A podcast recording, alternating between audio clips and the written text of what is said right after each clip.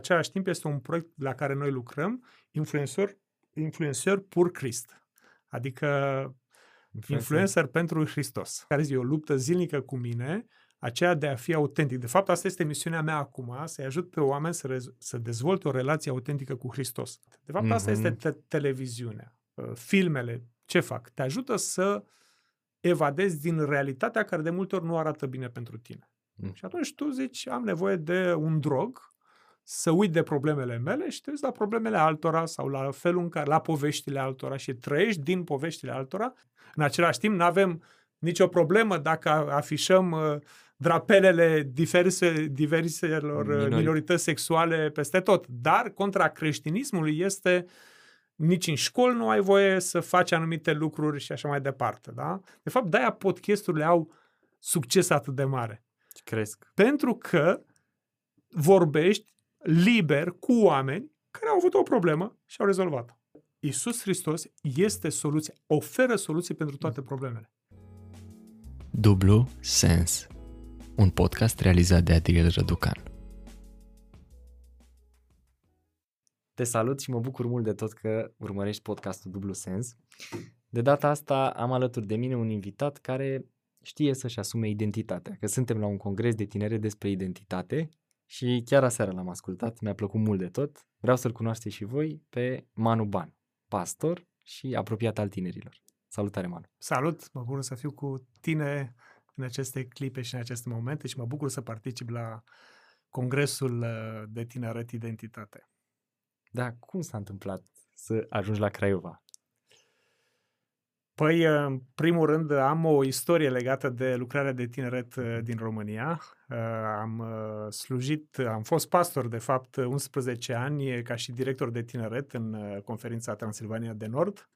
Mhm. Apoi am plecat în Franța și acum, după aproape 9 ani de zile, am primit invitația să vorbesc la acest congres de tineret și mă întorc cu mare bucurie pentru că uh, Asta este un secret. Când am fost în uh, liceu, am luat decizia că, indiferent ce voi face în viața mea, întotdeauna voi sluji tinerii într-o formă sau alta. Și până acum m-am ținut de această decizie pe care am luat-o în liceu. Ce tare e treaba asta. Unde ai făcut liceu? Liceul uh, Ștefan Demetrescu din București, liceu adventist din București. Ți-ai făcut liceu în București? După te-ai dus la Cluj, nu? Oh, e o întreagă e, istorie. Deci, m-am născut în Sinaia, la vârsta Așa, de 3 ani. M-am uh, mutat în Slatina, nu departe de aici. Am locuit până la vârsta de șapte ani în Slatina și acolo okay. am cunoscut pe tatăl tău. Da, da, da. Uh, de acolo ne-am mutat la Constanța. Uh-huh. Din Constanța am făcut liceu și institut în București. Apoi am fost pastor în Maramureș, având bisericile Vișeu de Sus, Vișeu de Jos și Borșa. După un an și jumătate m-am mutat la Cluj și după 11 ani m-am mutat în Paris, unde locuiesc și în prezent. Dacă deci, te întreabă cineva de unde ești, ce spun să aleagă ce oraș îți place, deci alege de acolo, de acolo, de acolo, e, e ok. Da, sufletul tău așa, unde se regăsește cel mai mult din toate lucrurile astea? Uh, sincer, am lăsat câte ceva în fiecare colț prin care am mm. fost, pentru că uh, sunt oameni frumoși peste tot. De fapt, asta contează. Oamenii pe care întâlnești, relațiile pe care le faci, chiar dacă uh, locurile se schimbă, dar amintirile pe care le ai uh, îți rămân în, în suflet. Și îți spun sincer, uh, m-aș întoarce oricând uh, și în Constanța, și în Maramureș, și în Cluj, și în Slatina. Deci am avut experiențe frumoase peste tot pe unde am fost. Practic ai o colecție așa de amintiri de în fiecare loc. Exact. Dar tu mi-ai spus ceva despre ce faci acum în Paris. Mm-hmm. Pentru că, de fapt, ăsta e subiectul discuției și mi-ar plăcea să intru abrupt așa în el. Uh, explică-ne un pic de ce te ocupi tu exact în Paris? Ești pastor, știm asta, ok? Ai, o, ai un district, ai o biserică pe care o păstorești? Nu, în prezent nu mai am nicio biserică. Am fost pastor la, biseric, la biseric, câteva biserici românești din Paris, dar de 2 ani de zile nu mai am nicio mm-hmm. biserică mm-hmm. pentru că coordonez uh, am putea spune, departamentul de media și de comunicare din uh, conferința Franța Nord. În același timp sunt uh, directorul unui uh, centru de influență, ceea ce vrem să-l transformăm și va deveni un centru de influență media și sunt și directorul unui centru de producție video uh, Esperance Media. Este centrul de producție video al, uh, noi spunem, Federația Franța Nord, așa se numește instituția. Și sunt două Franțe organizate în Franța Nord și de Franța fapt, Sud, în- nu? Este două... Uniunea Franco-Belgiană și din Uniunea Ah, ok. Adventistă face parte Franța Nord, Franța Sud și Belgia. A, deci e și Belgia inclusă în treaba Exact, asta. Ok, da. ok. Și e, cum se, m, șt- mă gândesc cum se traduce, dar cum se, cum se spune ce ai tu pe tricou, cum se pronunță mai corect. Acesta este motoul uh, unui congres de tineret care a fost în uh, primăvara acestui Ok. an și va deveni motoul uh, a tot ceea ce se întâmplă pe tineret pentru anul 2023-2024, dar este și, mo- și în același timp este un proiect la care noi lucrăm, influencer, influencer pur Christ, adică influencer pentru Hristos. E tare ideea, e foarte faină, mai ales că acum ați la modă influencerii și mă gândesc că și în Franța e treaba asta și aici, Da. da. anumite vedete locale care, bine, nu sunt eu neapărat uh, fanul ideii astea în în sine, că uite, cumpăr chestia asta pentru că mă influențează cineva, fac asta pentru că, dar uh, eu cred că toți avem un anumit grad de forță în a influența pe ceilalți într-o măsură mai mare sau mai mică. Oricine influențează, chiar dacă ai un singur prieten, Îl influențezi. l-a influențat. Adică se spune că dacă ai o interacțiune, nu mai știu, parcă era de șapte minute cu o persoană, deja a influențat persoana respectivă într-un fel sau altul. Deci noi suntem inf- influencer, acum trebuie să devenim conștienți de faptul că noi uh, avem o Responsabilitate. influență asupra celorlalți și trebuie să știm cum ne folosim această influență. Noi îi provocăm pe tineri și nu doar pe tineri, pentru că asta este frumusețea. Astăzi, oricine are un uh, smartphone poate să influențeze pentru Hristos în lumea online. Și avem exemple, a- am uh, uh, de obicei merg prin biserici și seara îi provoc pe oameni să creeze câteva clipuri pentru TikTok. Și Mhm. vezi acolo de la tineri de 15 ani la uh, oameni care au 60, 70, 80 de ani care vin, filmează clipurile și iese ceva foarte fain. Tu vorbești serios și sunt oameni de 50-60 de ani care filmează? Asta este activitatea din sabat după amiază care o facem împreună și sincer iese ceva ce nu te aștepți. Mi se pare fain, dar tu crezi că asta ar fi relevant în România? S-ar putea face? Bineînțeles, pentru că nu adică... cred că Adică- mai vorbim de România și Franța sau... Mhm. Pentru că astăzi avem globalizarea. Uite-te la trenduri. Corect. Trendurile sunt cam aceleași peste tot și mai ales vorbim de, de, de TikTok. Bineînțeles, am înțeles că TikTok-ul pentru China este diferit decât TikTok-ul pentru Europa, decât TikTok-ul pentru Statele Unite ale Americii și există pericole, da, când folosești rețelele sociale, dar în același timp eu cred că trebuie să ai o mentalitate de producător, nu de consumator. Asta este ceea ce mă deranjează cel mai mult uneori, pentru că văd în biserică oameni care spun a, dar TikTok-ul sau social media e e pericol și uite, n-ar trebui să mergem în această direcție, dar în același timp dacă le iau telefonul lor și am făcut uh, câteva exerciții foarte simple, pentru că astăzi telefonul tău îți spune cât timp stai pe Da. telefon și ce consumi. Screen time-ul și cât stai pe fiecare Exact, aplicație, mă. știi? E- Exact. Și atunci văd uh, pe, rec- pe unde stau că sunt mari consumatori, uh, critici de nota 10, dar nu produc nimic. Asta se numește ipocrizie. Mm, Din Da, păcate. și avem uh, o grămadă de ipocriți uh, și în Franța și în România. Și poate că noi ne-am regăsit și noi din postaza asta. Poate. Nu poate, sigur. În care am criticat... Într-un fel sau altul, adică eu m-am născut și, și uh, cred că am fost unul dintre, poate încă sunt și mă rog ca Dumnezeu să mă schimbe în fiecare zi, o luptă zilnică cu mine, aceea de a fi autentic. De fapt, asta este misiunea mea acum, să-i ajut pe oameni să, rez- să dezvolte o relație autentică cu Hristos.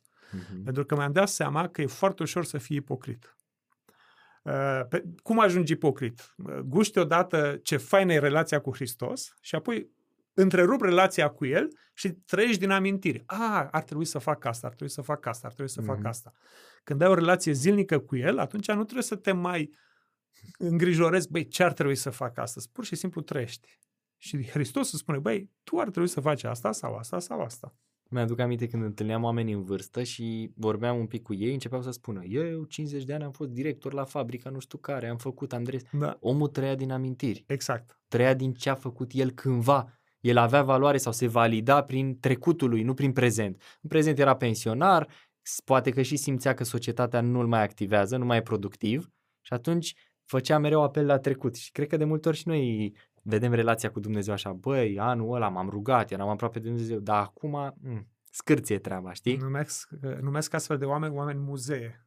exact. Care atunci când te întâlnești cu ei, îți arată toate realizările lor, uite ce am fost. Ce am ajuns. Uh, pentru mine nu este un stil de viață. Eu sper că uh, mi-am pus ținta să trăiesc până la 105 ani. Îi cer Domnului să-mi dea 105 ani, dar vreau Foarte ca la 105 ani să fiu plin de viață și încă să am o misiune. Acum, dacă Domnul mai... Eu personal cred că Dumnezeu vine foarte curând și nu cred că voi ajunge să trăiesc atât de mult.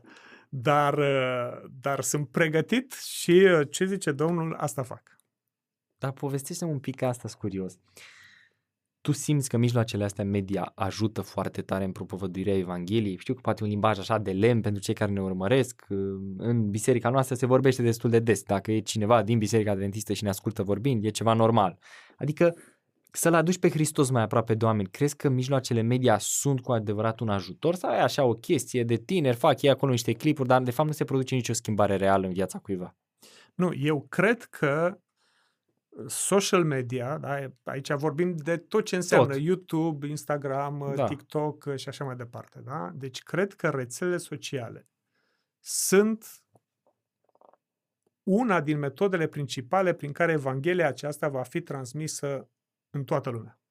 Și e foarte tare pentru că am, uh, am o, i- un istoric. Da? To- toți adventiștii știu de anul 1844. Mm-hmm. Da? Uh, Când făceam întâlniri pe Zoom, puneam 1844 ca parola, asta era parola clasică. Nici nu trebuia să știi, băi, ce e 1844? Înseamnă că nu ești adventist, da? Ok, ok, știm anul 1844. Bun.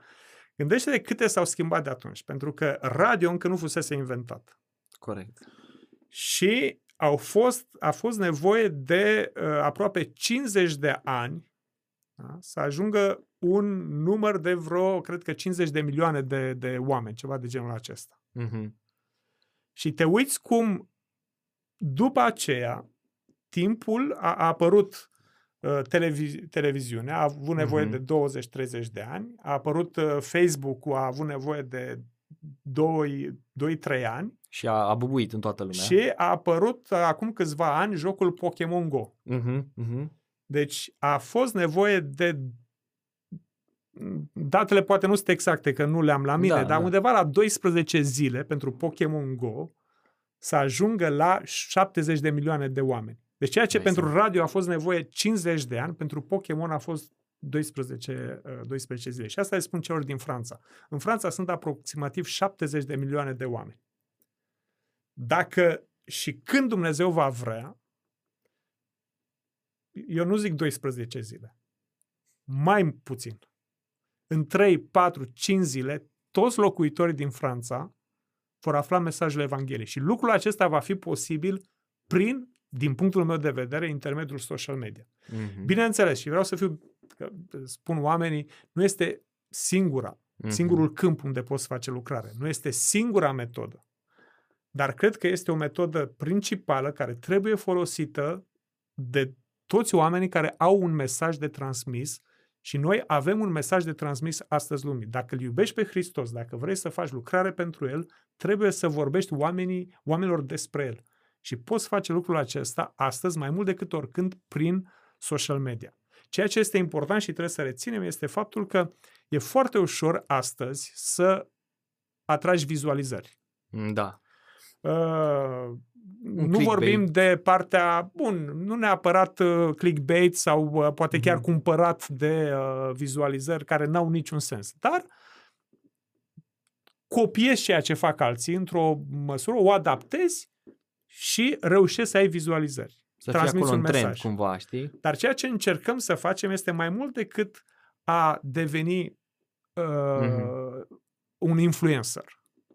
Ci vrem să construim un drum, o călătorie prin care omul aude de cuvântul lui Dumnezeu, ajunge să cerceteze cuvântul lui Dumnezeu, se conectează la o comunitate de oameni și devine ambasador pentru Hristos.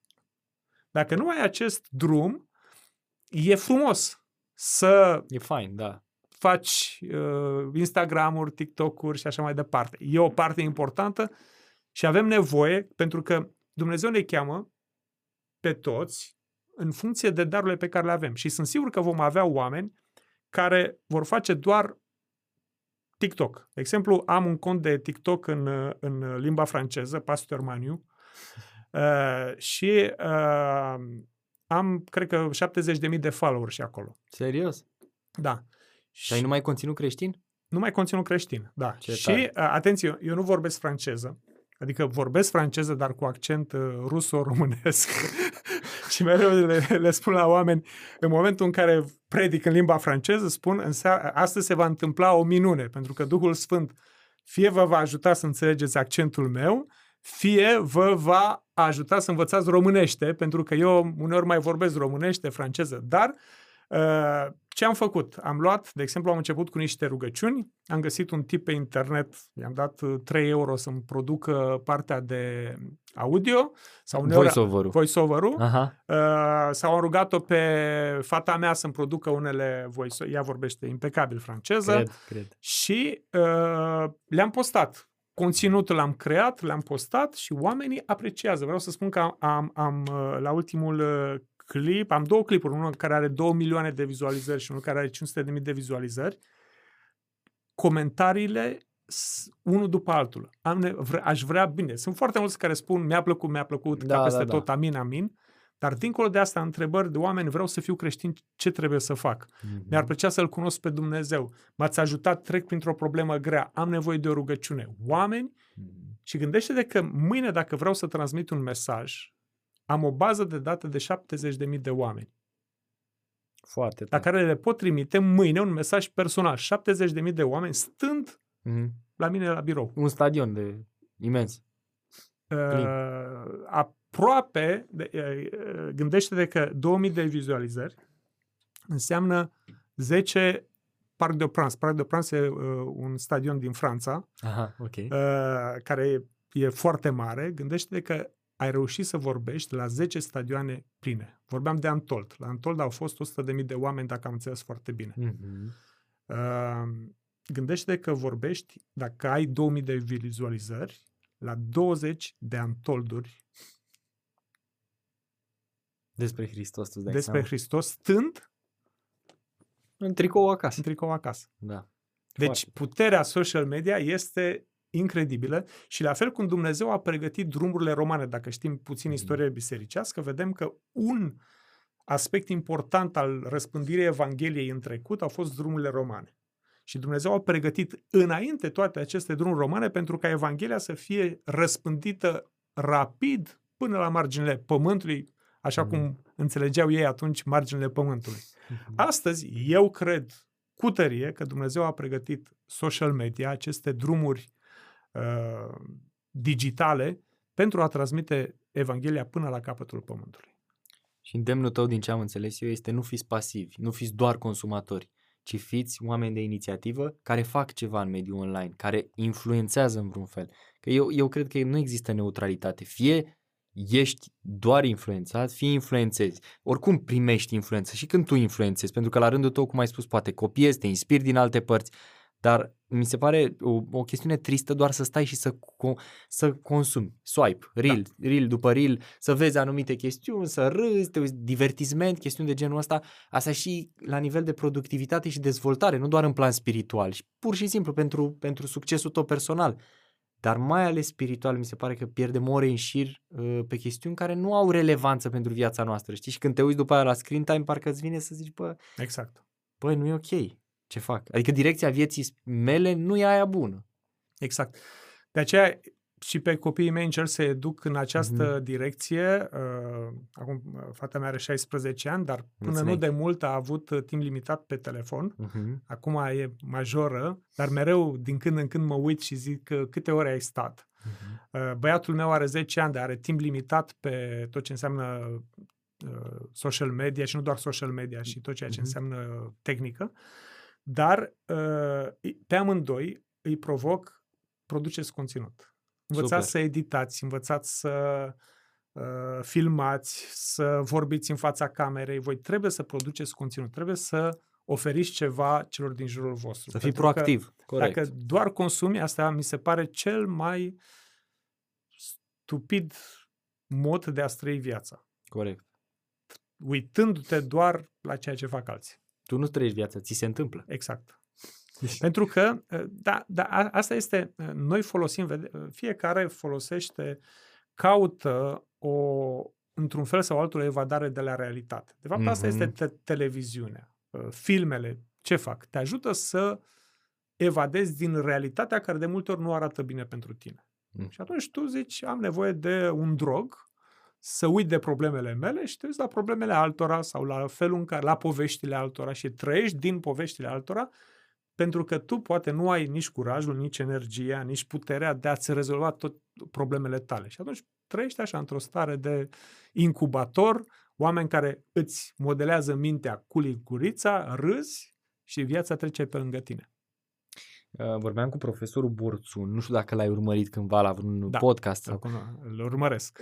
Îl și vorbeam, uh, vorbeam despre cartea asta, uh, Să râdem până murim. E o carte mm-hmm. care s-a tradus și în română din, din engleză, foarte tare. Și ideea cărții era asta că divertismentul dus la extrem, cum e și hedonismul da. de altfel, merge până acolo încât spune hai să râdem în fața morții până când ajungem la groapă doar să ne distrăm că oricum viața asta e una singură și știi filozofia asta, adică da. asta e filozofia hedonistă. Da, și după care se ghidează foarte mulți care nici măcar nu sunt conștienți că se ghidează după filozofia asta.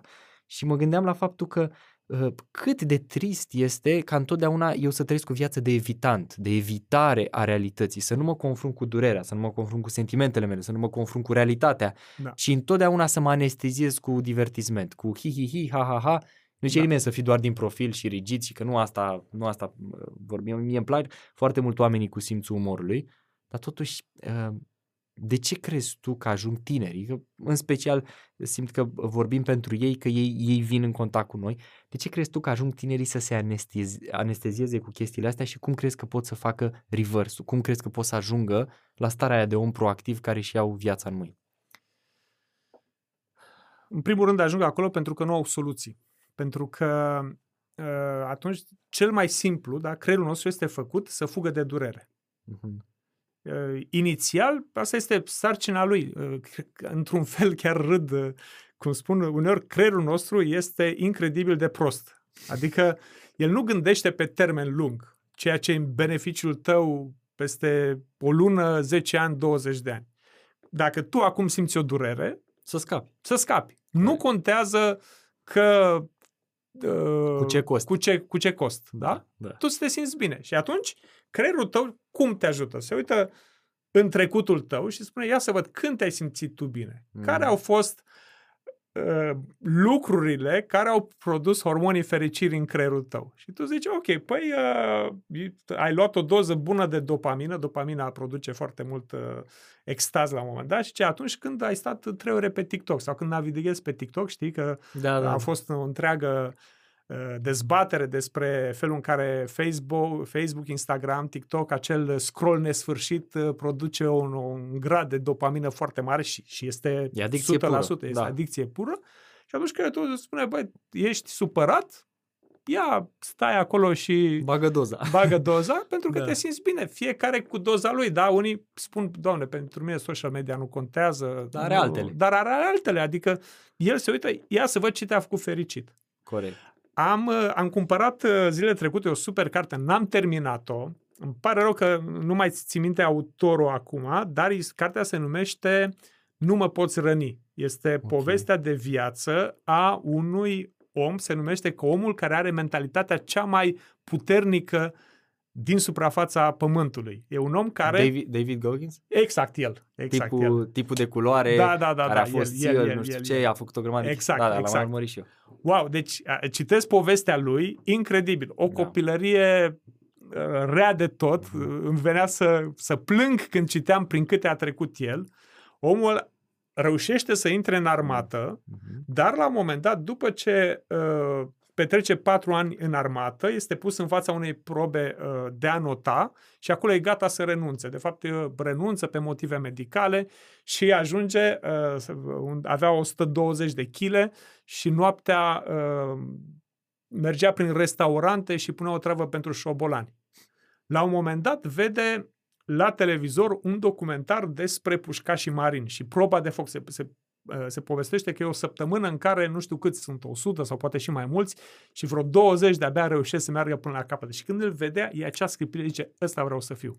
Și co- concepția lui de viață merge pe ideea înfruntă durerea. Uh-huh. Cu cât înfrunți durerea, cu atât tu devii mai, Mai puternic. mai puternic. Corect. Și sunt de la te trezești dimineața și te bagi într-un duș rece Uh-huh. și faci un duș rece dimineața și știi, bă, dacă l-am făcut pe ăsta, acum orice ar veni astăzi, nu mai contează, nu mai am nevoie să pierd vremea pe TikTok. Înfruntă durerea. Uh-huh. Educă-ți creierul să înfrunte durerea. Și atunci vei vedea cum, nu peste noapte, pentru că noi vrem soluții peste noapte, nu se întâmplă peste noapte, dar vei vedea cum privind în urma ta cu 3 luni, 6 luni, 9 luni, 12 luni, ești mai bun Uh-huh. și ești mai departe. E, mi-aduc aminte filmele americane, știi, când zice pilotul Brace yourself for impact, știi? Exact, da. Când pică avionul, e foarte tare ideea asta, Da. adică urmează impactul, știi, tu în loc să le viți, Da. stai acolo și înfruntă-l. Uite, eu Sau am simț- aleargă, aș spune eu. Da, da, da, da, da, corect, adică fii activ și fă Exact. ceva. Pentru că dacă tu ești, dacă tu ești într-o continuă letargie și într-o stare de confort, eu am simțit asta când am început să lucrez. Mhm. Eu, fiind, fiind la început în cabinet, era destul de greu cu pacienții, nu știam exact cum și mi-am dat seama cu fiecare caz, cu fiecare pacient rezolvat, cu fiecare succes, cu fiecare, chiar și cu fiecare eșec. Am învățat ceva, am învățat ceva și mi-e mult mai ușor să înfrunt acum anumite lucruri care acum câteva luni mi erau nu groaznice, erau iadul, adică uh, producătoare de anxietate, de, Exact. de, de teamă. De... Și acum îmi dau seama cât de important este să înfrunți o chestie care într-adevăr te sperie. Și pe noi ne cam sperie să ieșim din zona de confort. Orice lucru este foarte greu până te apuci de el. Mhm.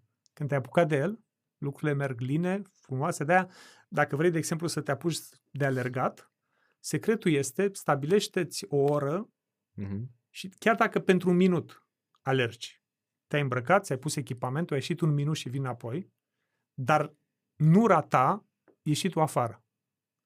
Pentru că dacă ai ieșit, ți-ai pus echipamentul și ai ieșit, chiar dacă e plouă torențial, Mhm. îți spun că nu vei alerga doar un minut. Și vei merge Corect. 10, 15, 20. Corect. Important este să faci primul pas, să înfung. Dar când vezi că plouă afară și e frig și tu zici, Da. a, las că am, am mâncat azi doar salată, uh, nu mai alerg, atunci mâine va fi și mai ușor să stai acasă.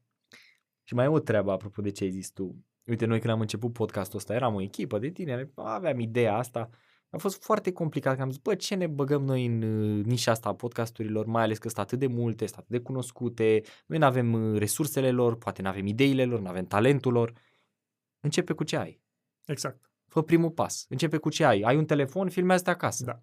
Toți avem un smartphone. Începe cu o chestie simplă. Mi-aduc aminte prima oară făceam doar audio, știi? Și eram aici. Da. Nu era nimic, adică era o masă, vai de capul ei, doar microfoanele și trăgeam noi audio, ne făceam singuri uh, partea audio, o puneam pe YouTube și ușor, ușor, ușor, ușor lucrurile s-au dezvoltat pentru că pasiunea te face la un moment dat să crești, fie că tu vrei sau nu vrei. Dumnezeu ți aduce oportunități în cale, vezi anumite lucruri și mi se pare uimitor, uite cum ziceai tu și de tipul ăsta, uh, David Goggins, că n-au, re- n-a renunțat. Adică Mhm. la un moment dat putea să zică, bă, gata, stop, e prea mult.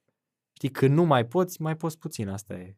Diferența dintre oamenii care au succes și cei care n-au succes este tocmai faptul că oamenii care au succes nu renunță acolo unde toți ceilalți ar renunța. Ei merg un pic mai departe. Încă puțin. Și, încă. și văd această mentalitate în, în, în ceea ce se întâmplă. De exemplu, am ajuns în, uh, în Franța Nord, uh, la media și comunicare. Mhm. Bugetul pentru tot departamentul era undeva la 5.000 de euro pentru un an întreg. Adică... Am înțeles. Da. A, uh, insignifiant. Pe, pentru, pentru cei care nu lucrează în media, s-ar putea să li se pară uh, o sumă importantă. Dar dacă Da. lucrezi în media, Da. probabil îți dai seama că 5.000 de euro, nicio lumină, bun, mă rog, Da, uh, da. mai ales când vorbim de echipamente, nu ai ce face. E infim. E infim, da? Uh, dar având această mentalitate, domne, ce avem? Hai să facem. Uh, chiar acum uh, am demarat un proiect de un milion de euro. Suntem uh, gata să transformăm uh, centrul de care vorbeam, Maison de l'Esperance, într-un centru de influență digitală Super. și uh, am primit aprobarea din partea conferinței noastre să investească un milion de euro, bineînțeles, eșalonat, Eșalonați, Da. în acest proiect. Cum s-a ajuns acolo? Și crede-mă, nu s-a ajuns, adică dacă veneam prima oară, mi-aduc aminte când am cerut prima oară, uh, cred că vreo 300 de euro să cumpărăm un reflector în plus. Mama, a fost uh, Discuții. Uh, discuții, dar la cine trebuie un reflector, dar aveți deja unul, ce să faceți cu două, da, și a trebuit să le explicăm, să, să, să, să discutăm, dar oamenii au văzut rezultate. Rezultatele. Și, și, și despre asta vorbim, pentru că eu cred că Dumnezeu închide uși sau deschide uși. Corect. Și aici vine relația cu Hristos, pentru că mulți merg înainte pentru că au ei o idee. Păi, eu vreau, a, ce mi-ar plăcea să am un studio video. Și atunci, în ciuda tuturor obstacolelor, ei merg înainte pentru că am ideea mea. Da. Dacă în Hristos se spune, bă, ăsta este calea, Mergi pe aici. e doar pe aici trebuie să mergi și în Franța trebuie să știi că Franța este total diferită de România. În Franța trăim într-o cultură atee. Total secular, nu? Da, acolo, de exemplu, de Crăciun, eu nu am voie să pun în, în, pe stradă scene cu staulul sau cu Isus Hristos. Sau, asta este considerat prozelitism. Mm-hmm. Da, este interzis tot ce este simbolistică și așa mai departe. În același timp, nu avem nicio problemă dacă afișăm uh, drapelele diverse, diverselor uh, Minori. minorități sexuale peste tot. Dar contra creștinismului este nici în școli nu ai voie să faci anumite lucruri și așa mai departe. Da? Trăim de asemenea într-o țară în care pe lângă foarte mulți atei sunt uh, și foarte mulți musulmani Mm. care nu au nimic de a face. Și atunci te întreb, încearcă să-l abordezi pe omul acesta. Dacă uh, bazi la ușa omului, păi da, în cele mai multe apartamente chiar am făcut poză, am, am vizitat, am fost uh, acum în fiecare, fiind pastor, în fiecare sâmbătă mă duc într-una dintre bisericile din uh, federația noastră și uh, uh, acolo în Franța când mergi pe, pe sabat, ești caza la hotel. Oamenii stau în diverse locuri și atunci uh, îți, îți cumperi, îți iei un hotel sau un Airbnb. Și uh, am rezervat un Airbnb într-un bloc și la intrare, dar peste tot, spunea interzis colportajul. Adică Ce... n-ai, n-ai ce să Cu literatură, cu... cu nimic, nici cu publicitate, nici cu literatură. Deci tu nu poți să mai bazi la ușa oamenilor și dacă ai bătea la ușa oamenilor, marea majoritate ți-ar închide, adică nici n-ar sta de vorbă cu tine în cultura franceză. Să închid în Și eu cred că și în România lucrurile sunt destul de asemănătoare. Hai să încercăm să mergi din casă în casă, să bazi la ușă, să vedeți în câte case ai putea să intri. Corect. Eu cred că e o metodă și cred că, hai să spunem, dintr-o sută de case, ai putea să intri, nu știu, într-una, în două, în cinci. Hai să spunem în cinci. Mm-hmm.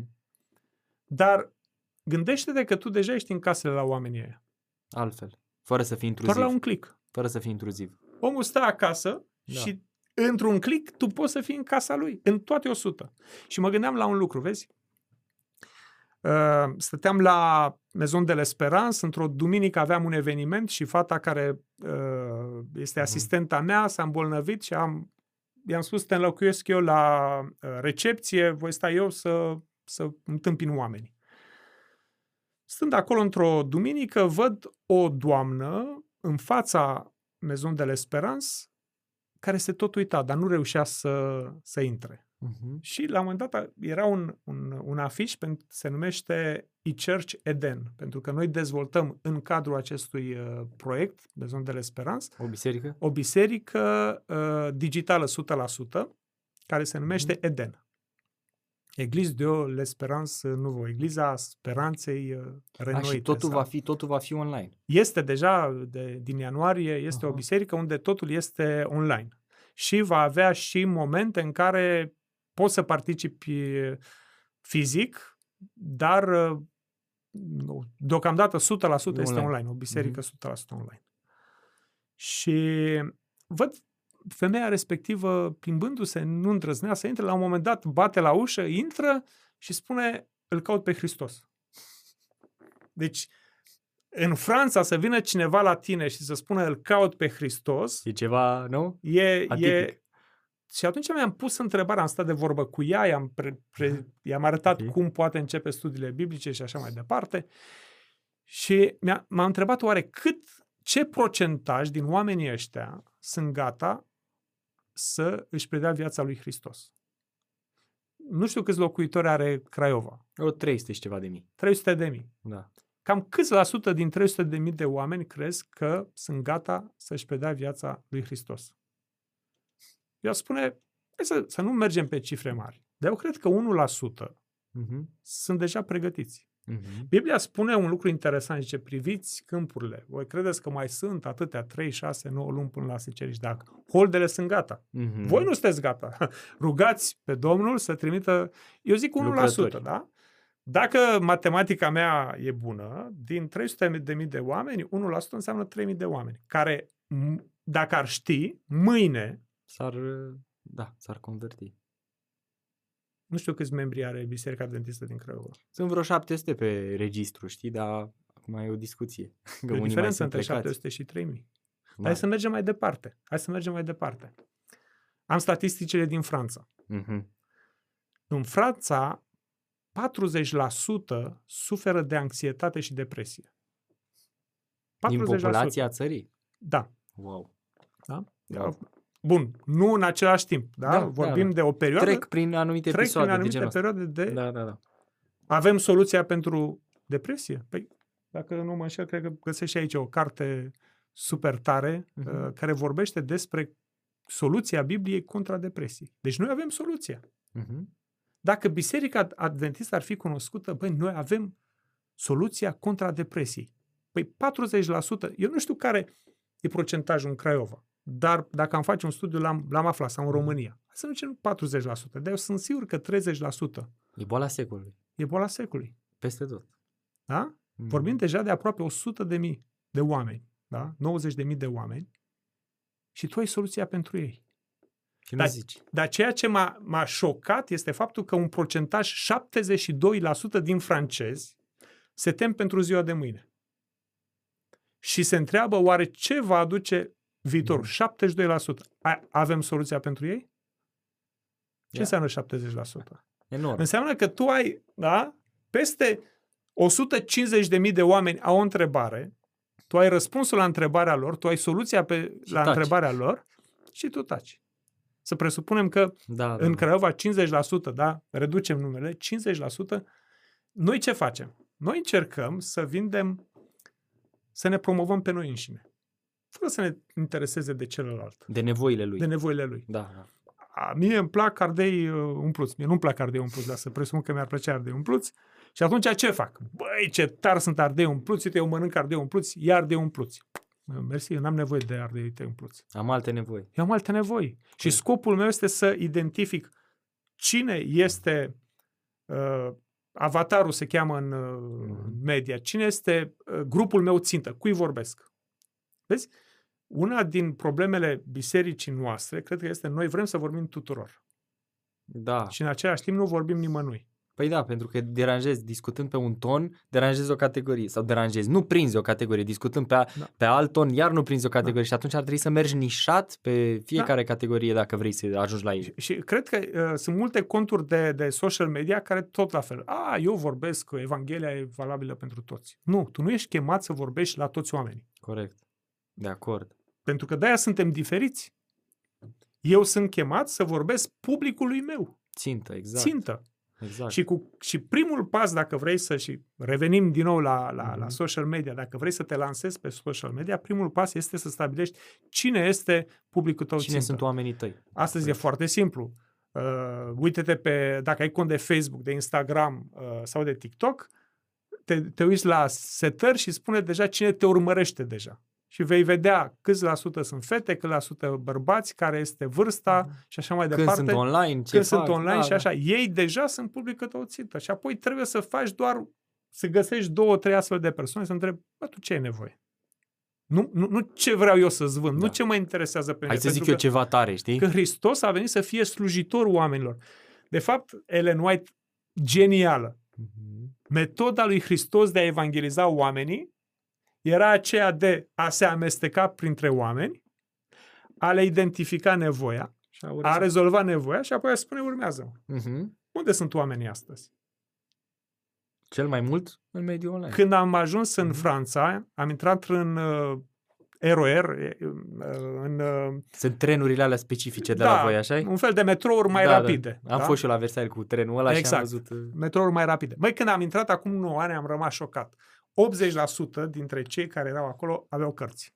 Serios? Mă Citeau, gândeam că erau pe telefoane. acum, a- acum 8 ani, nu, nu. Serios? Majoritatea aveau cărți. Deci, tare. intrai și îi vedeai citind. Uh-huh. Astăzi intri în metrou din Franța, în eroierul din Franța, dacă vezi pe cineva cu carte, te uiți de el și zici, probabil n-are rețea. Marea majoritate pe telefon. Citesc cărți, Da. ascultă muzică, se orice, joacă, Orice, da. dar pe telefon. Unde sunt oamenii astăzi? Cei mai mulți sunt acolo. Da. Te amesteci printre ei. Doi, cauți soluția. Nu ce vreau eu să-ți vând. Nu ce, ce te interesează pe tine. Vezi, noi acum vorbim, iarăși în podcastul acesta, suntem ce ne interesează pe noi. Vorbim despre pasiunile noastre și Da. sperăm că cineva e interesat de, uh, are aceeași pasiune ca și noi, aceea de a evangeliza, aceea de a vorbi despre Hristos prin mediul online. Și atunci Mhm. noi deja avem un public țintă. Dar eu nu știu exact care este publicul țintă al podcastului tău și atunci trebuie văzut, ok, oamenii care mă urmăresc, Ce ce, nevoie? au nevoie. Corect. Și trebuie să găsesc pe cineva care Le oferă răspunde. soluții. Și aici este frumusețea, pentru că nu trebuie să fii un expert. Noi zicem, domnule, stai că nu avem experți. Toți suntem un expert. Cum, ești, cum devii un expert? Ai avut o problemă, ai găsit o soluție, ești un expert. Uh-huh. Pentru că s-ar putea ca, la fel ca tine, să mai fie 10, 100, 1000 sau un milion de oameni care au avut aceeași problemă și care caută soluția. Tu deja ai experimentat-o. Tu ai soluția și spui, bă, pentru mine, asta a mers. De fapt, de-aia podcasturile au succes atât de mare. Cresc. Pentru că vorbești liber cu oameni care au avut o problemă și au rezolvat-o. Uh-huh. Și cu cât experiența lor rezonează cu interesele la mai mulți oameni, cu atât podcastul va uh, exploda sau nu. Bun, aici vorbim și de algoritmi și așa mai departe, Nu, că uneori da. poți să ai un subiect foarte bun și uh, să, să algoritmii să nu Te funcționeze sabotează, da. așa cum ai vrea, dar în principiu asta este formula de succes. Ideea e că de foarte multe ori, vezi, noi, noi încercăm să răspundem nevoii celuilalt uh, prin nevoia noastră sau prin prisma perspectivei noastre. Uite, uh, Gary Chapman are cartea asta deja cunoscută, cele cinci limbaje ale iubirii. Da. Și el spune să-ți iubești partenerul așa cum are el nevoie să fie iubit, nu cum ai avea tu nevoie Exact. să fii iubit. Avem chestiunea asta că noi parcă avem niște solzi așa pe ochi și vedem numai Da. spre noi, nu-i vedem pe ceilalți Da. și mi se pare că și în biserică facem de multe ori greșeala asta. Poate omul ăla n-are nevoie acum să-i spui că Biblia spune că carnea de porc nu-i curată. Poate are nevoie să-l ajuți să-și rezolve depresia, cum ai zis tu. Să iasă dintr-o stare groaznică, iar tu ai venit și ei dat cu teologia în cap. L-ai pierd... Nu l-ai pierdut, dar nu prea mai poți să fii relevant pentru el. Când unui om e foame, tu nu poți să-i vorbești despre, nu știu, chestiuni metafizice. Omul ăla are stomacul gol. Acum are nevoie de asta. După, poți să treci în chestiuni mai profunde. Uh, revin din nou la fata mea care învață într-un liceu uh, Mhm. ateu. Total secular, da. secular și uh, credem că am niște discuții cu ea, pentru că ei învață într-o direcție acolo și apoi vine acasă și îmi pune niște întrebări la care n-am soluții. Mm. Și vorbeam zilele trecute cu ea și spunea de ce de multe ori plec de la biserică și nu simt bucurie, nu simt, adică simt că nu, nu, nu m-a ajutat cu nimic. Nu mi-a răspuns la problema mea. Da. Și personal cred că una din marile provocări ale predicatorilor de astăzi este să ofere soluții și să vorbească pentru problemele oamenilor. Dacă nu te interesează problemele celor din fața ta, Vorbești Mm, pentru vorbești propriul degeaba. tău ego. și sau, ce da. este frumos este Da. că Isus Hristos este soluția, oferă soluții pentru toate problemele. Deci, Mhm. indiferent de, de, de problema pe care o ai, Isus Hristos este, într-un fel sau altul, soluția. Dar eu trebuie să vorbesc pe înțelesul tău și să-ți arăt cum Hristos te ajută să depășești în mod real, nu? Vei- Pentru că asta e diferența. Hristos nu este un drog, da, un talisman, așa, știi? ca TikTok. A, ai o problemă, ia-l pe Hristos și o, o, opiumul uh, maselor, adică gata, ești drogat. Nu, Hristos îți rezolvă problema în mod real. Că trebuie de multe ori să confrunți, să fie durere și așa mai departe, dar El te ajută, după mine este un coach care vine și spune, bă, uite ce trebuie să faci, să depășești. Și tu trebuie să găsești problema și să i să le- îi ajuți pe oameni să înțeleagă cum Hristos, care este răspunsul lui Hristos la problema ta. Asta, Corect. asta e, după mine, asta ar trebui să fie misiunea ucenicilor lui Hristos astăzi. E foarte tare treaba asta. Uh, Mi se pare atât de greu, atât de greu să fii relevant pentru auditoriu. Eu sunt pasionat de dialog și pe, pe, de Mm. asta am și început uh, podcastul și pe de altă parte de discursul public. Și întotdeauna când am uh, urmărit tot felul de oameni care vorbesc la TED Talk, la uh, predici uh, și online am văzut, s-a dezvoltat foarte mult, mai ales în zona neoprotestantă. Sunt unii pastori extraordinar de buni și știu să transmită, să livreze. Și atunci stau și mă uit, omul ăsta cum vorbește, ce spune, la ce e atent. Și într-adevăr, cele mai faine lucruri sunt autenticitatea, faptul că e el, nu se dedublează, nu are mască și simți când cineva e vulpoi, știi? Și încearcă să arate că e altceva decât e ceea ce este. Și pe de altă parte, când el chiar are empatia asta și e interesat de omul din fața lui, bă, om, ăsta cu ce se confruntă? Vreau să-i rezolv, să-l ajut să-și rezolve problema. Și mi se pare că treburile astea, dacă tu nu le ai ca vorbitor, ai pierdut din start, adică auditoriul ăla e, e mort, nu, nu, nu, nu te mai simte. Mai ales când uh, chestiunile sunt legate de egocentrism, știi? adică e vorba de mine, eu, pe mine să mă vedeți. Uh, și culmea că spune și Biblia că fiii întunericului uneori sunt mai, uh, mai pricepuți decât fiii luminii, în sensul că poate sunt oameni care nu au nicio legătură cu Dumnezeu declarat și totuși stăpânesc foarte bine arta asta și reușesc să-i facă pe oameni să se simtă bine când le vorbesc. Sunt, uh, sunt pasionat de public speaking și Mhm. uh, oarecum e domeniul meu uh, acesta de, de a vorbi în public. Și chiar, uh, chiar ascultam recent uh, un, uh, un vorbitor care spunea, domne, cei care au, au avut un impact în discursul lor s-au interesat doar de bine celorlalți. Marea majoritate, dacă te uiți și, și ai vorbit de TED sau așa, cine sunt eu și la sfârșit, dacă vrei, uite site-ul meu sau uite Da, da, da. linkul meu sau, ok, și în prezentări mai vezi. Nu. Oamenii, și uite-te la cele mai tari discursuri TED, în primele 10, pur și simplu omul nu vorbe, se interesează de binele tău. Se dăruiește pentru tine. Și ai spus al doilea lucru, autenticitatea. Să știi că e atât de greu să fii autentic public. Da. Uh, prezentările mele au uh, la acest congres între 18 și 20 de minute. Da. Și ai spune, bă, ce mare lucru să pregătești 20 de, de minute. E bine, vreau să spun că uh, e o muncă de săptămâni întregi, de studiu. Deci doar pentru prezentarea de aseara am avut 40 de pagini. Și a fost o provocare acum să spun cum fac din astea 40 de pagini Să comprim. să reușesc să transmit autentic, adică să, să, să spun, pentru că e foarte ușor să vii să spui povești. Da. Să vorbim vorbe. Ai vorbit, știi cum trec 20 de minute? Da, n-ai transmis nimica. N-ai, Bine, da, dacă e uh, plictisitor, parcă ar fi, ar fi Da, infinitul, da, știi? da. 20 de minute. Asta era chiar, dar, dar în același timp e, e, e, e o muncă enormă. E, e În o spate. durere pe care trebuie să o înfrunți. Da, da. Să Da? tai, Uh, să pui. Și a fost să... o perioadă în, în, perio- în, în viața mea când spuneam, când eram foarte mult pe improvizat. Ah, las că o scoatem noi cumva. Adică, băi, nu, nu trebuie să pregătești prea mult, că Mhm. Spontan tot. uh, mai scoți o glumă, mai uh, arunci un text, uh, mai spui o poveste, ai făcut un devoțional. Acum cred că adevărata artă de a fi spontan are în spate ore, zile întregi de muncă. Corect. Publicul, pentru public, a, ce tare a fost, au trecut uh, 20 de minute, simplu, a, pot și eu să fac Glumă așa bună, ceva. nu știu ce. Da, da, da, da, da. Mari artiști, uite-te la stand-up comedy. Eu sunt iarăși uh, fascinat de stand-up comedy. Mhm. Oameni care vin și care zice că, băi, scot glumele alea așa. Băi, ce tari sunt oamenii aia. Mhm. A, a, am studiat un pic despre ei. În, în, în spatele lor Da, e muncă titanică. e o muncă titanică, ca un să vină să, să fie Normal. autentic și natural.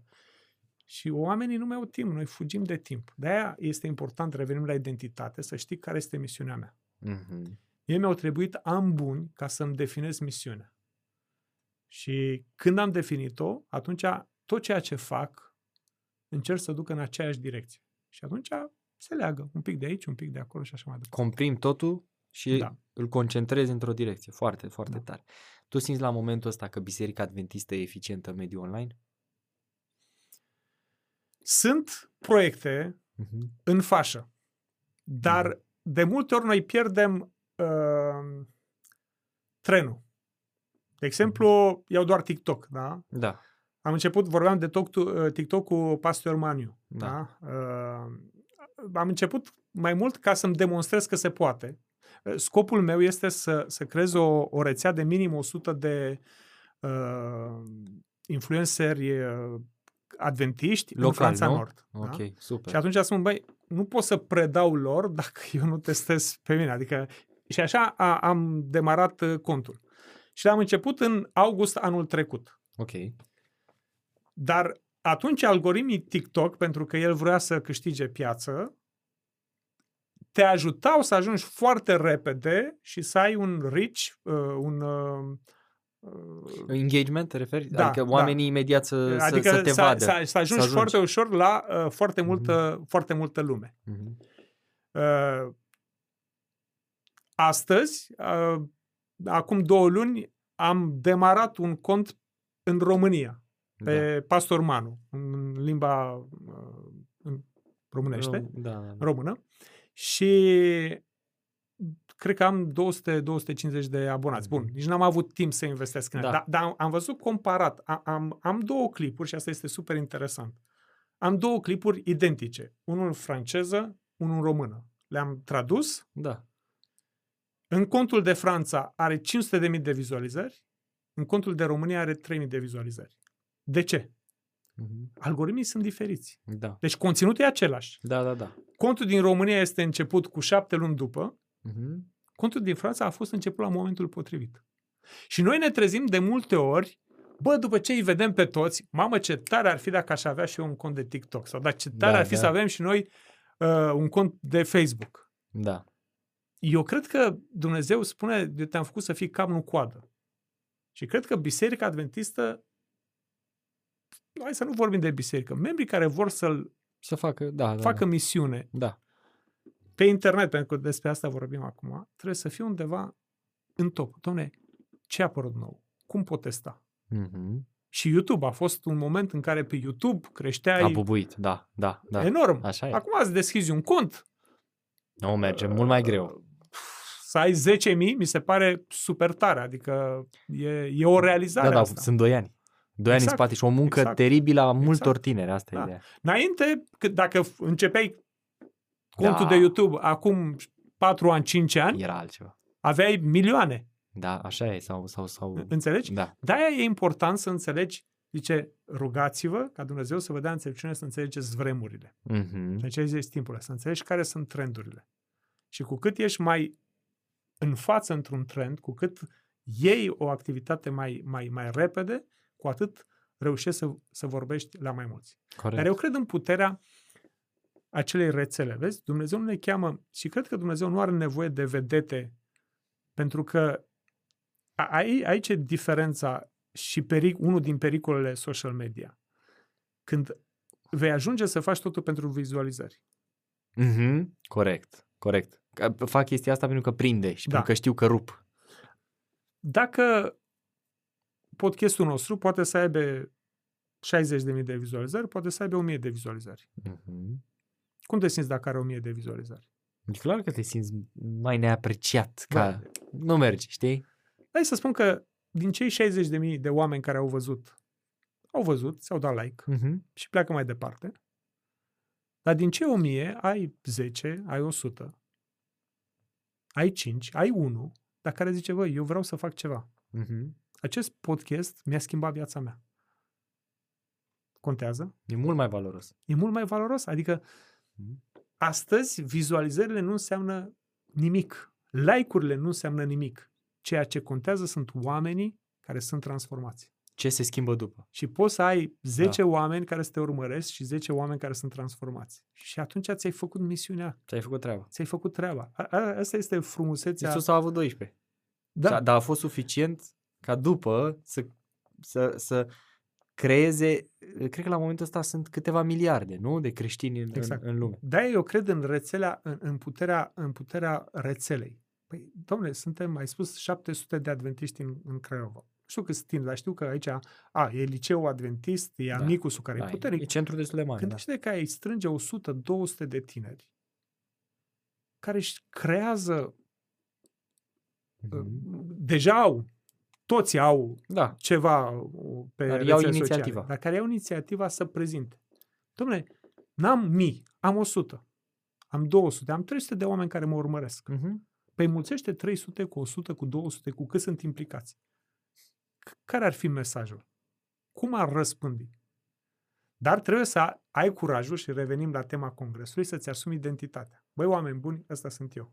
Da, și știi de ce? Când e greu, când tu ești unul la biserică sau când ești cu tinerii adventiști Exact. așa și altul în viața ta reală. Când tu de fapt îți trăiești viața în dedublare. Exact. Și e greu că tu acum dacă te apuci să te înregistrezi, ce ai zis mă acolo la, pe internet, pe TikTok și așa și tu uite, ești prin cluburi sau faci nu știu ce tâmpenii sau îți bagi joc de nu știu ce Da. uh, oameni. Adică nu prea merge când viața ta e în două luntre și eu m-am gândit la treaba asta când am început podcastul. Că cei care apărem aici ne asumăm o responsabilitate. Mulți ziceau, bă, scu- îți place imagine, tot. Și bă, nu am nicio treabă cu imaginea. La mine e o altă problemă. Responsabilitatea. E o Mhm. responsabilitate imensă să spui anumite lucruri acolo, pentru că în orice moment cineva poate să vină și să zică, bă, dar tu, ție nu ți-e rușine să te duci să vorbești acolo de anumite principii sau de anumite valori și tu în viața ta personală să fii cu totul și cu totul altul. Da. Adică noi, noi cred că de multe ori nu ne asumăm chestia asta și din cauza responsabilității, că e o povară. Este. Și, da, dar spuneam, trebuie să fii autentic. Adică noi Mhm. încercăm să fim perfecți. Da. Mai ales când, când fără a- defecte, pentru fără- că a- a- asta este social media. Nu arăți Când mănânci pateu, știi? când mănânci pateu, da. Adică mănânci și tu, arăți, nu știu, da. Croissant, o treabă. Un croissant, băi. uh, dar, în același timp, doamne, trebuie să fii autentic. Adică asta încerc să transmit și la congres. Dumnezeu vrea să te ajute să crești. Mhm. Și creștere înseamnă să greșești. Da. Înseamnă să să Să înveți să o iei de la capăt. da. Zice, cel neprihănit Mhm. de 70 de ori se ridică. Adică asta e viața mea. Da. Ăsta sunt eu și nu mi-e rușine să vin să spun, băi, am dat o bară. Da. Cu cât ești mai autentic, oamenii au nevoie de oameni, au- de oameni autentici. Trebuie să învățăm să fim autentici. Și când relația cu Hristos e bună, nu mai trebuie să pozezi, adică nu se mai pasă imaginea ta. Așa este. Nu mai ai Băi, layerele alea. uh, Ce o zice lumea? Da, cum o veni îmbrăcat, dar ce o să zică, da. Nu, ăsta sunt eu. da. Îți place de mine, nu-ți place de mine. Nu mai sunt sclavul părerilor celorlalți. Unul Mm. din păcatele mele ca și om adult a fost faptul că am fost sclavul părerilor celorlalți. Încercam să fac pe plac tuturor. Oare ce spui tu? Oare ce aștepți tu de la mine? Oare cum aș putea să te impresionez? Și, și e și ideea aia, băi, trebuie să fiu cumva cel mai tare. Dar de ce trebuie să fii cel mai Competiție și people pleaser. Da. Pe de altă parte, știi? Da. Că ne dorim să plăci... Nu știu, să-i facem pe oameni să se simtă bine. Toți. tare? Exact. Ceea ce nu se Da. poate. Bă, dacă eu n-am 50.000 de like-uri, dacă eu am Da, exact. 5, Care e problema? care e problema? Eu mi-am făcut misiunea mea și sunt fericit. Asta mi-a chemat și știu că asta mi-a spus Dumnezeu și asta fac. Dacă Dumnezeu nu-mi spune, dă de o parte, înseamnă că nu e pentru tine. Sunt alte lucruri în care tu poți să ai impact ca, și- ca și misionar, dar, dar nu te compara cu alții. E, e- nu, nu încerca să, sp- sau, sau, sau să spui, domne, uite, am început uh, a- a- avem în, în, în conferința noastră am un om ca, a, care a început o misiune pe TikTok de un an jumate. Mhm. Are 2000 de abonați. Mhm. Și zice, bă, 2000 de abonați. Bă, mă așteptam Da, să da. aibă 10.000, 20.000, În atâta timp, 30.000. da, da, da. Dar omul respectiv, în fiecare dimineață are grupă de rugăciune și din cei 2000 de abonați, cred că vreo 30 sau 40 vin la uh, grupa de rugăciune neadventiști. Tu îți dai seama. Omul, la fiecare om care se abonează Mhm. la me- canalul lui, trimite un mesaj personalizat. Se roagă pentru toți cei care vin acolo. Îți dai seama. Omul face misiune cu 2000 de oameni. Cu ce are? Și e enorm dacă te gândești. Adică 2000... Da, da, da. Cu cât faci misiune? Păi da. Bă, Prin internet. Acum poți să spui... Da, nu, da, că- concret, așa, să dar în mod scrii, să-i direct, dai să- mesaj. Să scrii personal. Adică, Da. și asta este, și asta pentru noi este misiunea. Pentru că, vezi, în următorii 10 ani, lumea se va schimba. Dacă Hristos mai permite 10 ani, lumea pe care o știm noi astăzi se va schimba, inclusiv biserica. Adică le spun ce, celor din Franța, uh, uh, fratele meu mi-a zis odată, Manu, trebuie să încerci oc- Oculus. Mhm. Știi, ochelarii Da. virtuali. Da. Tu te mă, ce să fac cu băi, Manu, zice, trebuie să încerci. Zice, vino la mine și când m-am dus la el, i-am pus odată, zice, poți să mergi oriunde în lumea asta cu Băi. ochelarii vi- virtuali. Și am rămas uimit, într-adevăr. Am ajuns în Franța, am văzut turul uh, Eiffel, wow, super tare, am zburat pe lângă el, puteam să, să și văd. experiența, adică îți, îți pare chiar 100% Și real, îți nu? pare real, vizitezi cascade și așa mai departe. Dar ceea ce mi s-a întâmplat super tare, m-am dus la un concert într-o biserică protestantă. Serios? Și stăteam în concert, mă uitam în dreapta, în stânga, îi vedeam pe oamenii, bun, era totul filmat, da? Dar îi vedeam pe cei care cântau lângă mine, vedeam pe cei din scenă și apoi este o biserică virtuală care se întâlnesc duminica. Tu ești acasă, ți-ai format avatarul și te-ai dus la biserică și cineva te întâmpină la ușă cu avatarul lui și spune salut și tu îi spui salut sau vorbești cu el, că poți să vorbești. Auzi predicatorul care îți vorbește live pentru tine. Auzi, Ah, spui ochelarii și îți ești pui acolo. ochelarii, tu ești acasă. Și le spun oamenilor, măi, biserica de mâine, Ce nu știu tare. cum va arăta. Eu sper să nu arate totul virtual, pentru că mie îmi place interacțiunea, îmi place să vorbesc cu tine. Puteam să facem interviul ăsta, eu sunt în, Zoom. uh, în Franța, tu aici, pe Zoom sau pe altceva, nu e același lucru. Deci îmi place interacțiunea. Corect. Dar în același timp, e clar că biserica de mine spun, uh, uite-te, uh, inteligența artificială va avea un impact mare. Păi da, mâine eu sunt convins că vei putea avea o aplicație în care spui alegeți predicatorul. Și tu te uiți acolo și zici, bă, ăsta are burta prea mare, chelie, vreau unul cu păr, dar îmi place vocea lui sau îmi plac Corect. ideile lui. Corect. Vreau un predicator care uh, 30% zice glume, 20% Biblie și 50% povești de viață. Tu ți alegi avatarul tău, predicatorul tău preferat și apoi îi spune, te întreabă ce problemă ai. Mhm. Și tu îi spui, sufăr de depresie. Și predicatorul ăla virtual îți va predica pentru tine exact ceea ce vrei să asculți tu.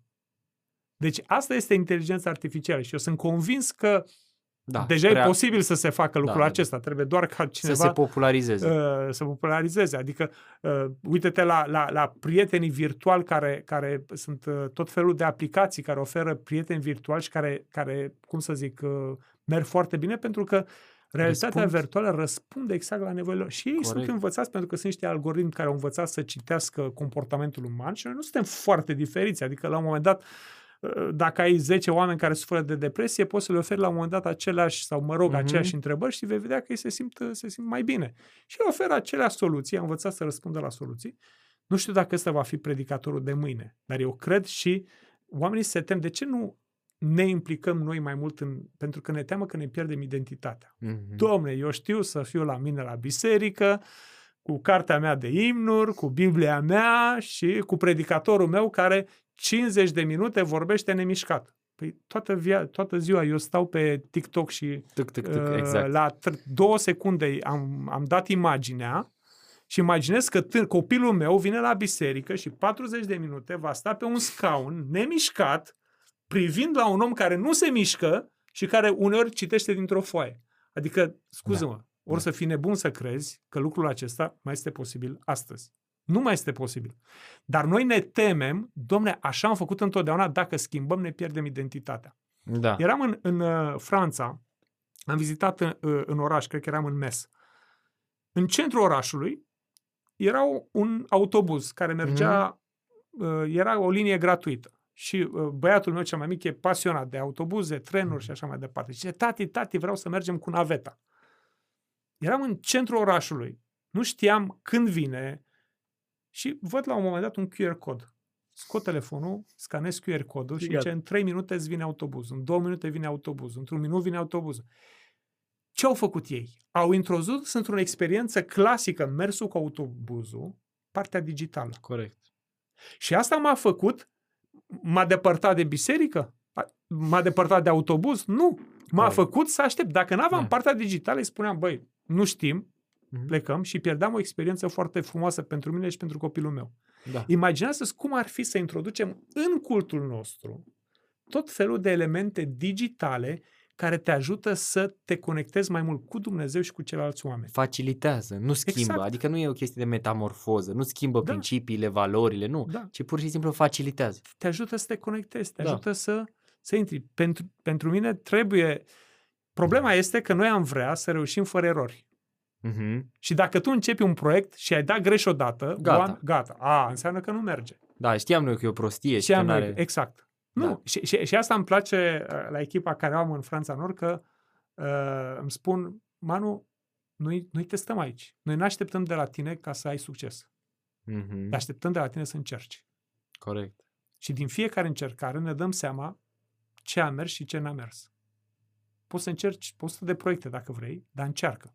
Să vedem ce merge. Să vedem ce merge. Pentru că ești deschizător de nu, nu, nu s-a mai făcut, da? Încerci de acolo, încerci de acolo, dar la un moment dat, tot încercând, tu vei deveni o sursă de inspirație pentru alții. De-aia pot să vorbesc acum la acest podcast, cred că am atins microfonul ăsta Nu, de 100 de nicio ore, problemă. tăiați voi din editare. Uh, De-aia pot să vorbesc acum la acest podcast despre uh, misiunea pe evangelizare, pentru că am avut proiecte care n-au avut succes. Mhm. Mi-aduc aminte de, de, de, de un concert care l-am făcut și le-am spus bugetul este de 10.000 de euro. Ei mi-au zis, ai 1.000 de euro. Aveam două șanse, să-l fac sau să nu-l fac. Da. Și am zis, facem cu 1000 de euro. Am organizat proiectul respectiv, era un concert filmat pentru anul nou, un program de anul nou. Și programul respectiv a, a avut peste, nu știu, 3.000-4.000 de oameni live. Wow. Dar calitatea a fost de 1000 de euro. Da, e normal. A fost un eșec. Mhm. Și a doua zi îl văd pe președintele federației, comitetul, dar nu se poate așa ceva, dar ne-am făcut de râs, dar nu... s- Și zic că, mai țineți minte care era bugetul? Da. La nu facem, pentru că oamenii sunt interesați cu bugetul care l-a început. Sigur că da. De ce? Pentru că încerci și ai învățat, domnule, așa nu merge. Corect. Și trebuie să avem o mentalitate. Eu am luptat să-mi schimb mentalitatea, pentru că m-am dus cu mentalitatea, bă, se poate și așa. Las că merge și așa. Da? E o Vezi? mentalitate. Bă, hai că bă, lipim, lipim. iei un microfon uh, așa, hai că bă, merge și așa. Dar la un moment dat am, am o echipă și m-am luptat cu ei. Ei cerau de la mine calitate, venea administrația care spunea tu ai un buget limitat. Mhm. Și atunci oamenii spuneau, băi, dar uite-te la, la protestanți, la alți protestanți. Și Da. vreau să spun că din punct de vedere tehnic, celelalte biserici protestante sunt top. Da, știu cele dacă- mai Nu puternice. știu dacă, a, mie îmi place BBSO din, din Da, România. da, Băi, da. sunt tare oamenii. Da, Deci da. te uiți acolo tehnic, N-ai ce să comentezi. nu ai ce să comentezi. Noi avem în, în Franța protestanți, pentru că oarecum, vezi, iau o rețetă care au copiat-o. Da. Și eu îmi spuneam, e- este o, în Franța o biserică, se, se cheamă MLK, oarecum același Mhm. uh, uh, idee ca și BBSO și m-am dus la MLK. Și am făcut o vizită în biserica lor, m-am prietenit cu oamenii de acolo și îmi spune, păi da, tehnica noastră, avem 3 milioane de euro numai în tehnică. Eu aveam pe vremea respectivă, GH5-uri cum aveți și voi, 3.000 de euro, 5 milioane, hai să zic, 10.000 de euro materiale. Da. Adică Dar scuză-mă, cum n-ai poți, cum să te gândești că ești la nivelul ăla, știi? cum Sau... poți să ajungi la nivelul ăla? Exact. Cu... Și atunci le-am spus la oameni, măi, nu e nicio problemă, dar trebuie să știm ce vrem. Corect. Degeaba te uiți peste gar și spui, bă, ce facă ea? Și atunci le-am spus, vrem calitate, înseamnă un buget, Mhm. dar noi nu facem calitate doar de dragul calității. Când oferi calitate, ai vizualizări. Când oferi vizualizări, ai oameni care sunt interesați de ceea ce faci tu. Și atunci ceea ce cred că lipsește, pentru că oarecum de la întrebarea asta am pornit, cum e Biserica Adventistă, Mhm, mhm. Nouă ne lipsește exact legătura asta. Domne, cum fac eu ca cei 10.000 de oameni care au văzut clipul ăsta să fie integrați în sistemul de creștere pentru Hristos? Corect. Și atunci noi chiar acum în septembrie lansăm o aplicație de studii biblice cu Adventist World Radio. Mhm, Adventist mhm. World Radio a dezvoltat o aplicație foarte faină de studii biblice. Noi am tradus-o în limba franceză Ok. și oricine, de exemplu, de pe orice... Ei ce fac? Ei îți lansează uh, publicitate pe Facebook, Instagram, uh, TikTok. Uh, ești din Craiova, ai nevoie de rugăciune, click aici. Foarte tare. Dai click acolo, omul ajunge pe aplicație, nu știe că e pe aplicație, completează un formular și să presupunem că în Craiova ar fi 20 sau 30 de uh, oameni care vor să dea studii biblice pe internet. Mhm. Și în mod alea, adică rând pe rând, numărul 1, numărul 2, aplicația spune, ok, tu ai cerut studiul biblic, tu ai uh, omul care îți dă număr, uh, îi împarte uh, în felul următor, toți cei 30 pot să Mm. aibă 30 da, de, de Foarte oameni. tare. Și în moment, totul se întâmplă pe depinde de tu îi scrii mesajul în aplicație, el îl primește pe platformă. Dacă ți-a scris de pe WhatsApp, îl primește pe WhatsApp. Ți-a scris de pe Instagram, primește pe Instagram. Ți-a scris de pe TikTok, primește pe TikTok. El îți scrie, tu îi răspunzi și primește studiile biblice acolo, vezi dacă a deschis sau nu a deschis, comunici cu el și așa mai departe. Și aplicația asta o lansăm acum, în, în super, septembrie, super. pentru că e partea, da, totul se leagă. Ai niște oameni care promovează, nasc conversații, sunt acei influenceri, uh-huh. și când iau o întrebare, băi, aș vrea să te rogi pentru mine, super, uite, te rog, completează formularul ăsta. Uh-huh. Eu de aici nu mai știu, dar am în spate oameni care îl preiau și se roagă cu el. Și după ce te-ai rugat, îți trimit și spun, băi, te interesează să știi ce spune Biblia despre rugăciune? Am un studiu biblic despre rugăciune. Uh-huh. Păi vreau. Și după ce va studiu biblic de rugăciune, știi, avem o biserică online, Eden Church. Hai cu noi acolo, da, da, da. E online, nici nu trebuie, vrei să urmărești. Doar să te înscrii. Doar vrei, să, vrei să urmărești?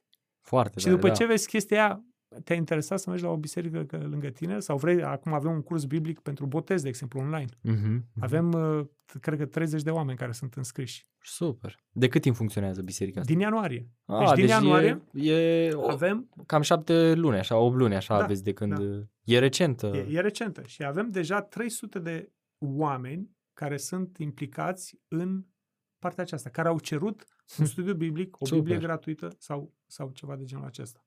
Foarte Pentru că, tare. repet, vizualizările Da, sunt... Imp- nu, nu contează. știu ce zici. Contează- Sunt uh, fațada Exact. și atât. Sunt, bun, la un moment dat, cu cât ai impactul mai Sigur. mare, cu atât Sigur. e- este și rata de conversie, da? Să, să presupunem că rata de conversie e undeva la 10% și atunci ai spune, bun, dacă am 100 de vizualizări, probabil că am 10 oameni care sunt interesați. Dacă am uh, 1000 de Da. da. vizualizări, probabil că am 100 de oameni care sunt uh, interesați. Dar rata de conversie poate să difere și așa mai departe.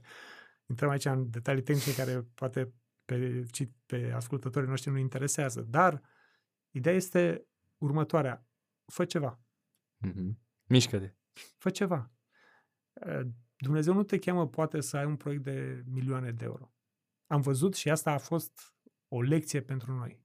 Uh, O tânără s-a filmat cu telefonul, sunet prost, lumină proastă. Deci clipul ăla, uh, din punct de vedere tehnic, o catastrofă. După toate standardele nu era ce trebuie, da, uh, tehnice. 500 de mii de vizualizări, era uh, mărturia fetei, Foarte tare.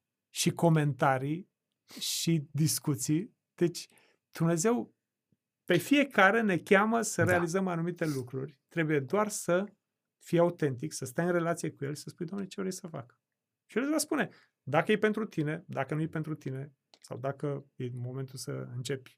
Pentru că nu e pentru toată lumea. Social media nu e pentru toată Corect. lumea. Spuneam, e un câmp, nu e singurul câmp, dar e un câmp unde noi ca și biserică avem enorm de crescut.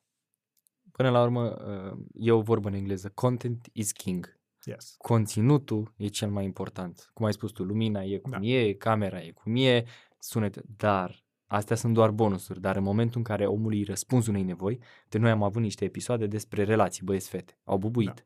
Adică asta, pentru că asta a fost, de ce? Asta a fost interesul, asta a fost Exact. Noi de multe ori mai facem poluri, știi, pe YouTube, acolo în secțiunea de comunitate facem poluri. Uh-huh. Ce subiecte v-ar plăcea să abordăm? Asta, asta, ok. Ce v-ar plăcea să discutăm? Îmi dau seama că dacă fac ceea ce pe mine mă interesează, hmm, pe unii voi prinde, dar dacă fac ceva ce știu că răspunde întrebărilor și are relevanță pentru oameni, conținutul ăla chiar e gustat, indiferent că lumina e nu știu cum, că se aude mai slab. Da, mi se pare foarte fain tot ce ai spus. Am uitat acum pe markerul ăsta că scrie France. Da, ce coincidență. Uh, Manu, mi-a plăcut tare discuția. Pentru mine a trecut repede. A trecut foarte repede. Uh, obișnuiesc ca la finalul unei discuții de genul ăsta să las invitatului ocazia să spună dacă e un lucru pe care a vrut să-l spună și n-a apucat, dacă e o întrebare pe care poate nu ți-am adresat-o sau o concluzie sau o idee pe care, pe care tu totuși ai vrea să o transmiți și n-ai apucat. Dacă există ceva de felul ăsta, ai ocazia acum la final. Pot să spun că viața mea s-a schimbat în momentul în care mi-am dat seama cât de important este să ai o relație cu Hristos zilnic. Ok. Și am, am învățat lucrul acesta într-un mod neașteptat, într-un loc neașteptat, dar am văzut o persoană care trăia, nu doar vorbea. Avem nevoie de oameni autentici.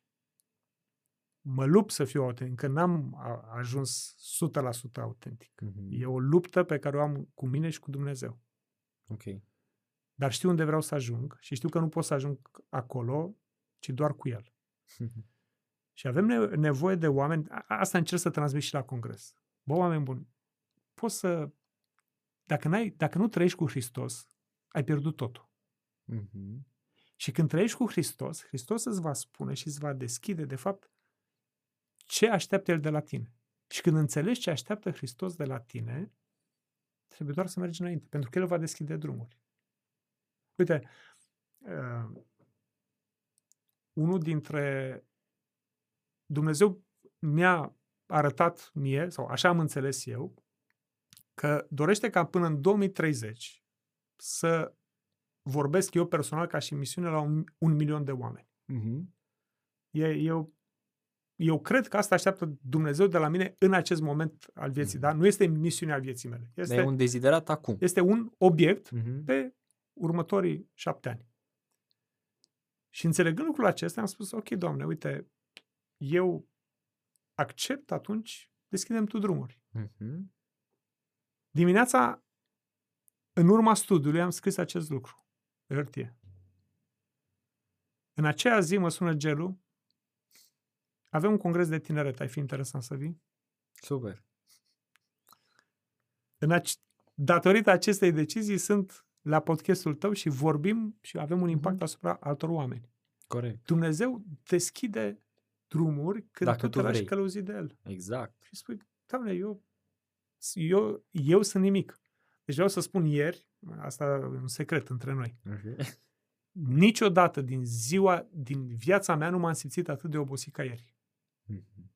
Deci ieri dimineață m-am trezit, după o oră, am zis, eu nu pot să conduc, adică îmi venea să, să pic jos, lat, De oboseală, da. de oboseală. Nu mi s-a întâmplat, nu pot să-mi explic. Da? Am ajuns aici, la ora 5, la ora 6, doamne, am simțit că, zic, eu nu o să pot să vorbesc diseară. Adică am fost atât de slab, atât de neajutorat, îmi zic, băi, zic, eu mă culc și mă trezesc mâine dimineață. Nu mai pot, nu mai pot. Am venit, am simțit așa cum Dumnezeu îmi dă putere. Mhm. Uh, cum s-a terminat? Am ajuns acasă, deci am fost Fac. mort Da. dacă a fost ceva bine, n-a fost datorită mie. Mhm. Pentru că eu puteam să, cum să zic, după mine eu trebuia să dorm ieri seară. Adică aveam disperată nevoie de somn. Dar Hristos a spus, Manu, și asta este o dependență, pentru că eu sufer și am suferit foarte mult cu mândria. Mhm. Bă, uite ce am făcut, sunt cineva, sunt nu știu ce. Și Hristos îmi spune, băi, vezi că ăsta e punctul tău slab. Și eu să-ți dau mereu bobârnace ca să te trezești la locul tău. Adică să nu, să nu crezi că tu ești cineva. Fain și ce să-ți zici. aduc Mhm. aminte că tu nu ești cineva. Dacă tu re- realizezi ceva, realizezi că eu sunt cineva. Mhm. Și așa fain Dumnezeu mă pune la punct de fiecare dată.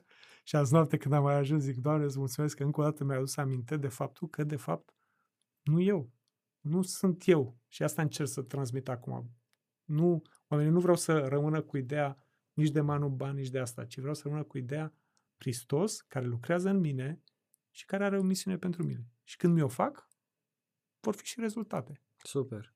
Super. Foarte fain, Manu. Serios, foarte fain ce zici.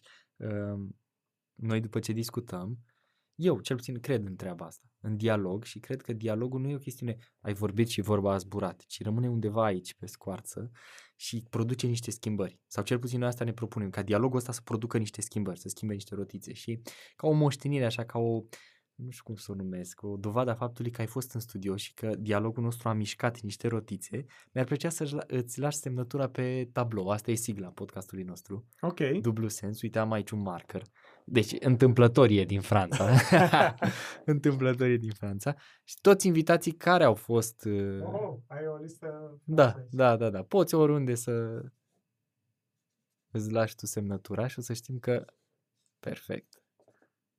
A fost și Manu Ban în studioul nostru și discuția asta s-a, uh, cred eu, s-a materializat. Poți să lași acolo. S-a materializat în, uh, în ceva fain pentru că măcar un tânăr, dacă ia inițiativa să meargă mai departe și să facă ceva pentru Hristos, eu zic că e un câștig episodul ăsta. Exact. Mersi mult de tot și mi-a făcut plăcere. Și mie mi-a făcut plăcere să stăm de vorbă.